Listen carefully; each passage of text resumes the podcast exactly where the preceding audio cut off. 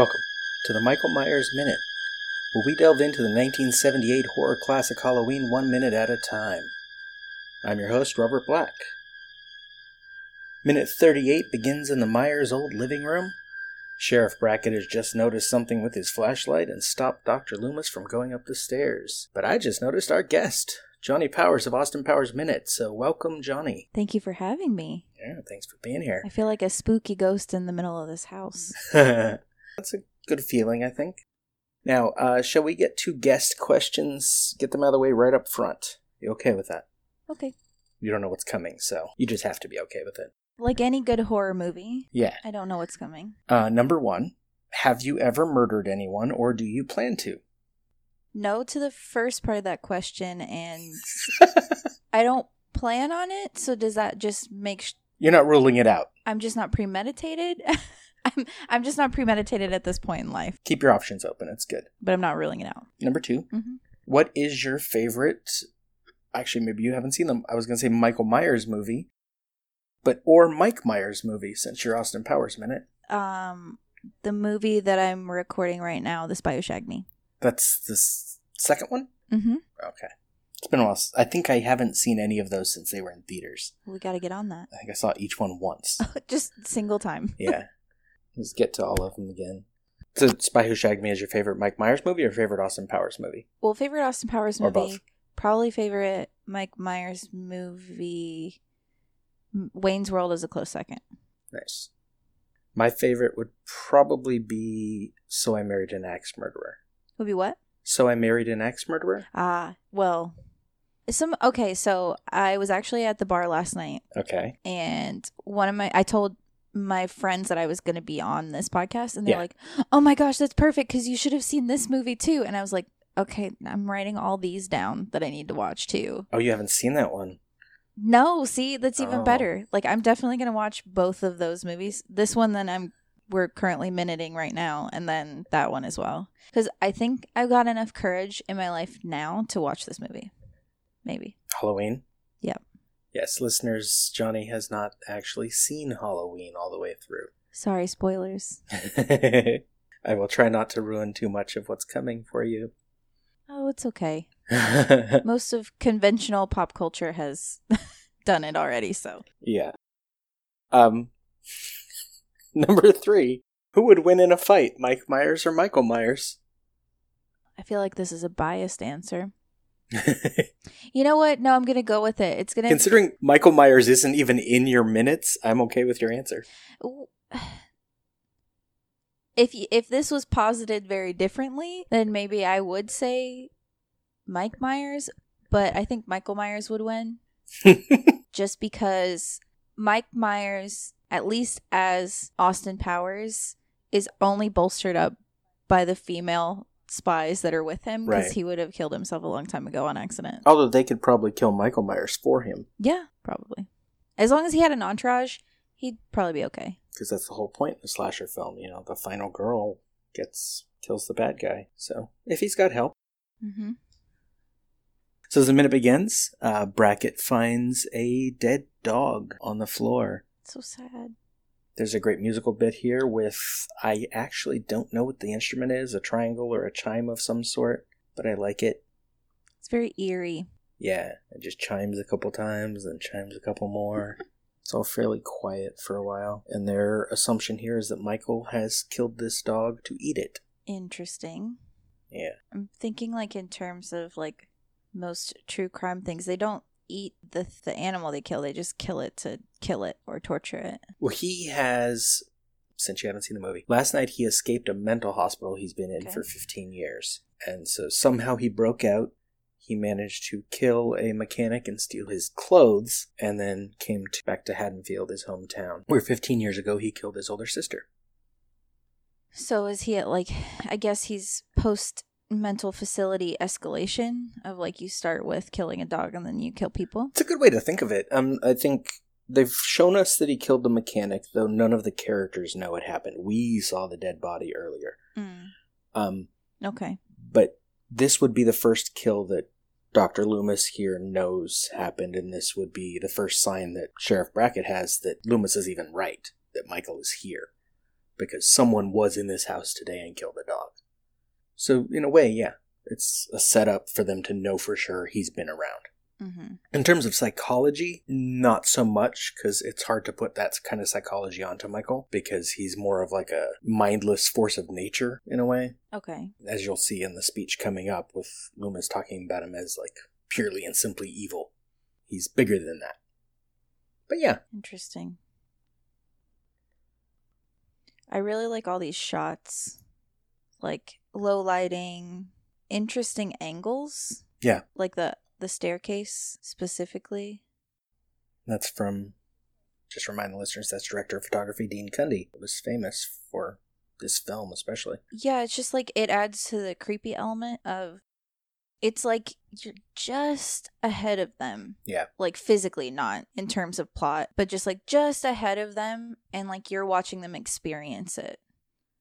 Johnie, for your edification, this is one of the first movies to use uh, Panaglide, which is kind of the same as a modern Steadicam, where the camera is mounted to the cameraman and he can walk around with it. And so that's what they're doing here. Is the cameraman is basically walking up those stairs backward to get those shots. Okay. So that would clearly make sense of how I feel the shot Yeah. feels. It's like we're in those in that room with them. We're in those stairs with them, walking up there. We're stuck in this location. That this is how the house looked in 1978. It was an abandoned house that the movie found and used for the film. For the opening sequence, they actually cleaned up the house, painted the outside, added some furniture, but most of the time that they were filming it looked like this with the stripped wallpaper and the scraped away paint, broken windows, creaky stairs.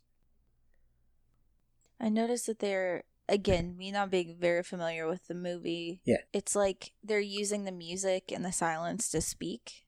There's not a lot of dialogue. Right. And I don't find it to be like super necessary for there to be a lot of dialogue. It's just you never really know how the sound like how much it's going to be like super creepy until you start watching the movie. And this is what minute thirty-eight. So Mhm. normally you'd have a good build-up to get to this creepy moment where you're in this house. We already have, we've seen the murder they're about to talk about in this house. That's what started the film. Some nice creaky stair sound effects. Great use of the Panaglide camera, as I said. Instead of like just cutting to them being in the bedroom, we go with them up the stairs, and pass through the bedroom on the left, which is actually I got a note for the listeners. It's a little strange that Loomis and Brackett enter Judy's bedroom through Michael's because no one would know that's how he. Are they like a Jack and Jill? Well, no, but in the opening sequence, Michael walks through his own bedroom, which is the first door, to get to his sister's bedroom. Mm-hmm. If you don't know that's what he did, which no one would know that, you wouldn't go through his room. You'd walk over to her room because this house is tiny. Mm-hmm. Those two bedrooms shouldn't be connected. I don't know why anyone designed it that way.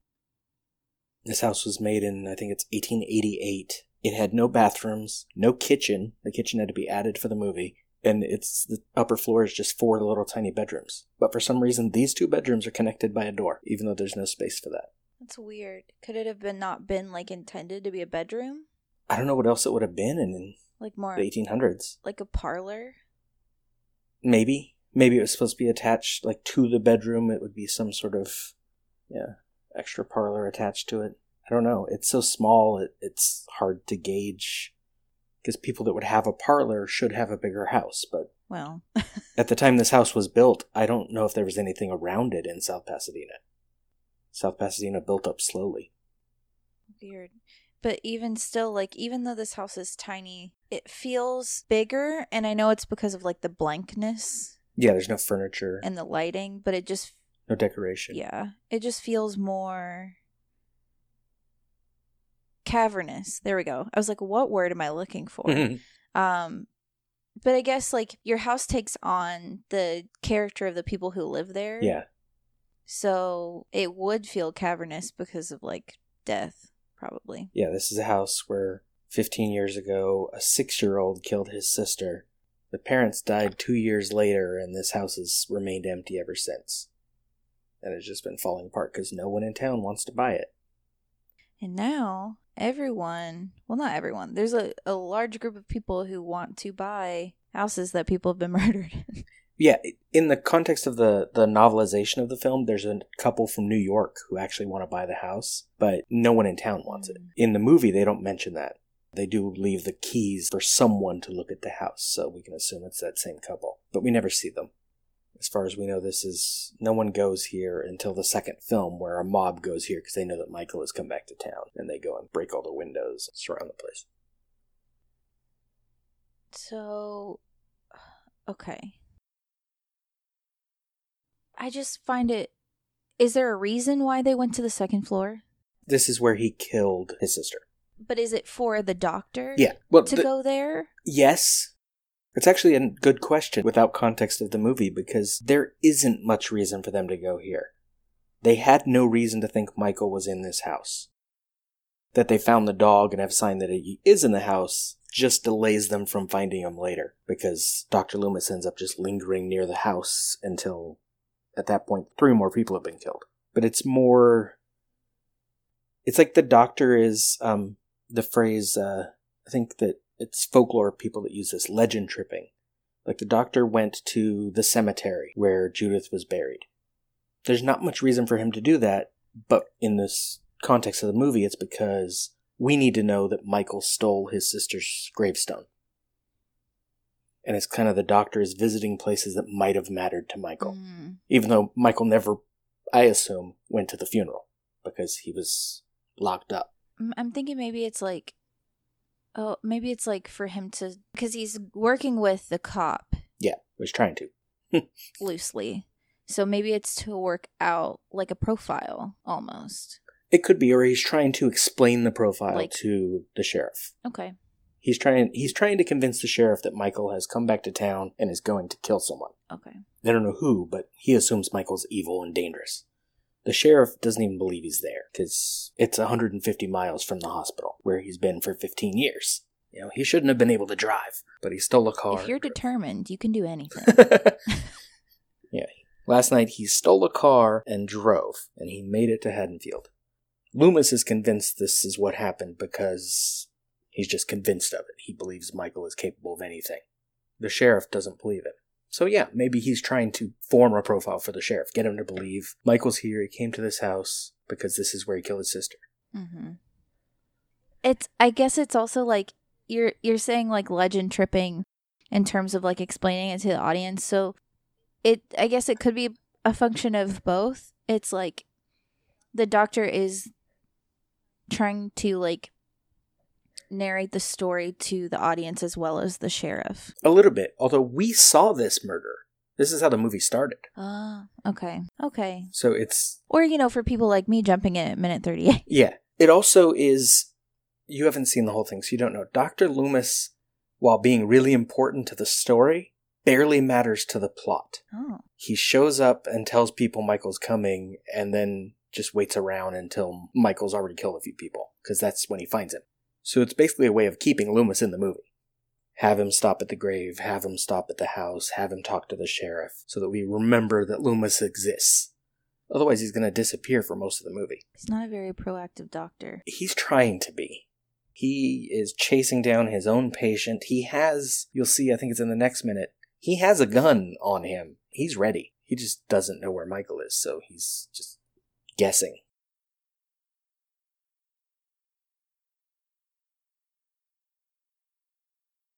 Like watching this on a loop.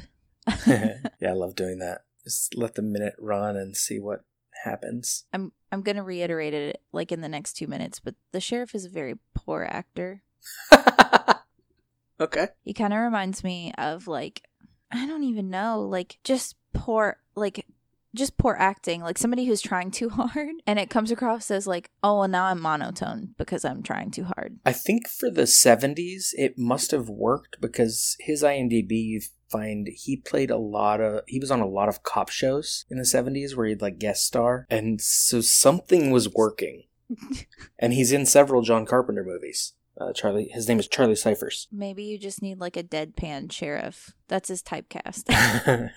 That's his character, yeah. Because like the doctor is like very thoughtful and theatrical, and even his facial expressions Yeah.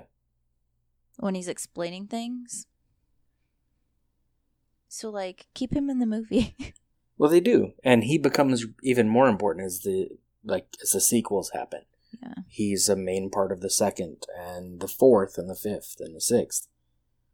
Uh, listeners, by the way, if you're anywhere in Southern California, Charlie Cyphers, who she's talking about, is going to be at the convention this weekend. yeah, that's cool. There's a 40th anniversary convention this weekend in Pasadena. Everybody go. And uh, yeah, a bunch of people from this movie are going to be there. Oh, cool. What are you most excited about at the convention? Oh man. Um I haven't been to any convention related to Halloween before, so meeting any of these people would be cool. Um but just talking about the movie, just like I'm doing here with like a, you're a guest who hasn't even seen the movie. Talking to you brings out interesting things. Finding some new people to talk to and meeting who's going to be there. PJ Soles is going to be there. Nick Castle, who plays Michael, or plays the Shape. Sandy Johnson, who played his sister in the opening. Oh my, wow. I'm looking at the guests, and it's like everybody. I believe it's like 14 different people who have played Michael throughout the, all of the Wow. movies, or something like that, that- that are going to be there, which is, it would be cool just to be in a room with that, because the fans are going to be crazy. I'm not one of the like crazy fans who has a collection of Michael masks or anything like that, but I know those fans will be at this convention, and it's going to be fun. You're gonna have a blast. There's gonna be a lot of cosplayers, probably. Yeah. Everybody's. I've seen people on Instagram that showing off their costumes and their masks and Oh, everything else. that's wonderful. So yeah, it should, that should be fun. And I'll mention it again in a couple episodes, but I will try to record some stuff either at the convention or afterward about it and insert it on short notice into episodes coming up. Listeners should understand in reality, we're recording long before these dates. I insert stuff sometimes. Well, it's just you got to do it sometimes. I inserted something at like 10 p.m. the night before the episode was supposed to go up a few episodes ago because I had like a correction or something. I don't even remember what it was. I just remember getting on a thing and having to change the recording and change the mix, change the upload for iTunes. That's where editing It was fun. becomes fantastic. Yeah, edit really fast. so, is there? I guess I just noticed this. Am I seeing things because the lighting is very dim, or is there one window that's open? There might be a window that's open. I don't have it running on my Okay. screen right now. So it's literally like I can't tell because you know how like window frames break down and everything, but I think the right Yeah. window is open. It might be. I know one of them's broken or is about to be broken. No, it's about to be broken. Never mind. Spoilers. Yeah, so it looks like, and the cop notices it, and the doctor notices it, but it's almost like incidental that oh, there's a window open. I guess it's an abandoned house. It doesn't really matter. Yeah. Well, in in the novelization earlier, Michael was up in this room looking out the window, so he could have done it. In the movie, we don't see him up there. But yeah, it definitely looks like the window on the right is open. Hmm. Just tiny little things that you notice.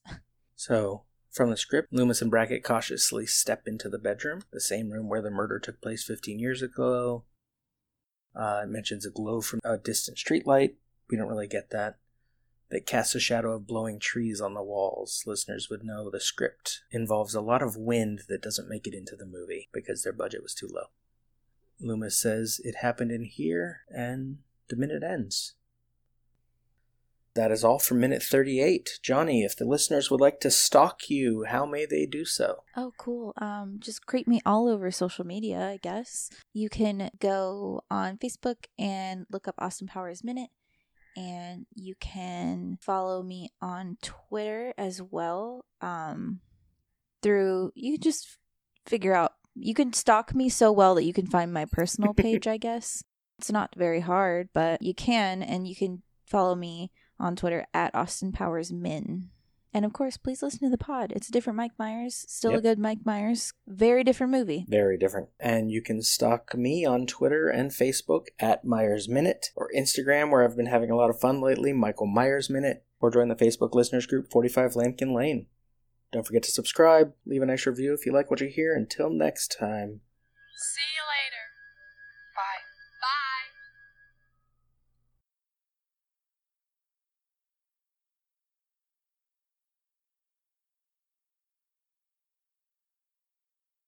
I think I have a note for next. It's also functioning.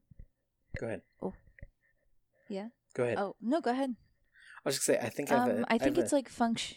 It's okay. We'll edit Oh my goodness. You go. Oh I'll edit goodness. that out later. Okay. Okay. Um